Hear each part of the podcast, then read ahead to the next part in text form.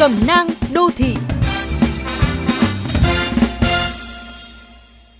Có khi nào bạn đến cơ quan công sở bệnh viện làm việc và trong một tích tắc cảm thấy dường như đội ngũ bảo vệ, lễ tân, bộ phận hành chính tỏ ra thiếu tôn trọng, nhấm nhẳng, cộc lốc với mình.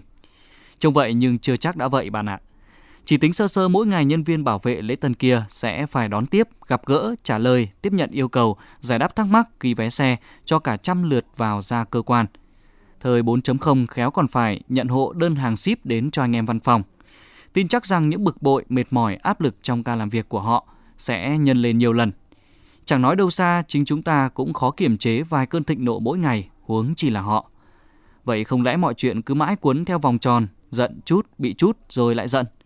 Những bác bảo vệ cô lễ tân kia cứ mãi bị gắn mác khó tính, cục cằn, thậm chí hành dân.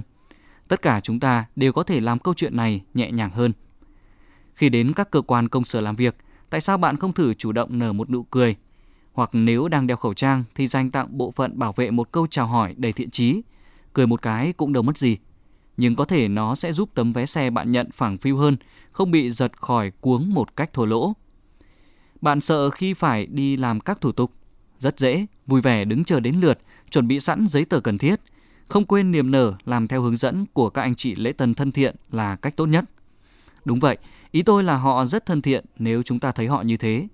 Mọi thủ tục chắc chắn sẽ nhanh chóng, chuẩn trình khi họ được đón tiếp những khách hàng tôn trọng họ và quan trọng là luôn tươi tỉnh với họ. Trong khi chia sẻ những điều trên với các bạn nghe đài, tôi cũng giữ nụ cười trên môi với hy vọng sự niềm nở của mình sẽ là chất xúc tác giúp phá vỡ vòng tròn tâm lý tiêu cực đang bủa vây chúng ta. Các bạn còn chờ gì nữa mà không cười lên và lái xe thật an toàn bạn nhé.